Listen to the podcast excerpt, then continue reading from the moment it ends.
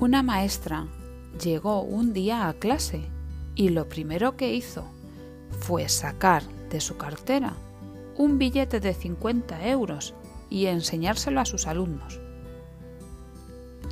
¿A quién de vosotros le gustaría tener este billete?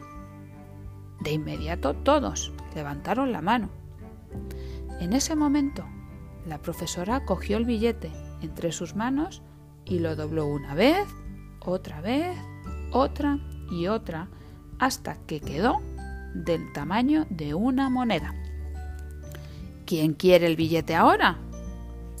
Y todos los alumnos levantaron de nuevo la mano. La profesora desdobló el billete y lo arrugó, haciéndolo una bola entre sus manos. ¿Y ahora quién lo quiere? Y todos los alumnos, aunque no entendían muy bien lo que estaba pasando, levantaron nuevamente la mano. Finalmente, la profesora desarrugó el billete. Lo rompió un poco por un lado, lo tiró al suelo y lo pisoteó varias veces. ¿Y ahora? ¿Aún queréis el billete? Y todos los alumnos respondieron de nuevo que sí, que aún lo querían. La maestra recogió el billete, lo intentó dejar como estaba y lentamente se lo guardó en la cartera. Durante un momento toda la clase se mantuvo en silencio hasta que la maestra volvió a hablar.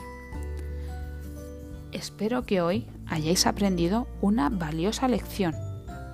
Mirad, aunque he doblado, arrugado, roto y pisado el billete, todos queríais tenerlos de todas formas, porque sabíais que su valor no había cambiado, que ese billete seguía valiendo 50 euros.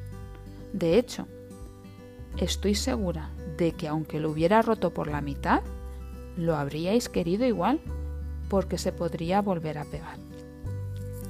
Todos los alumnos asintieron en silencio. Muchas veces durante vuestra vida os ofenderán, os harán daño. Habrá personas que os rechazarán, os dejarán arrugados o tirados en el suelo. En esos momentos sentiréis que no valéis nada.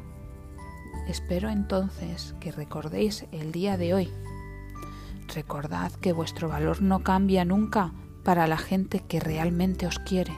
Por eso, los días en los que os sintáis mal, recordad que vuestro valor seguirá siendo el mismo por dentro, independientemente de lo que os haya ocurrido o de lo que os hayan hecho.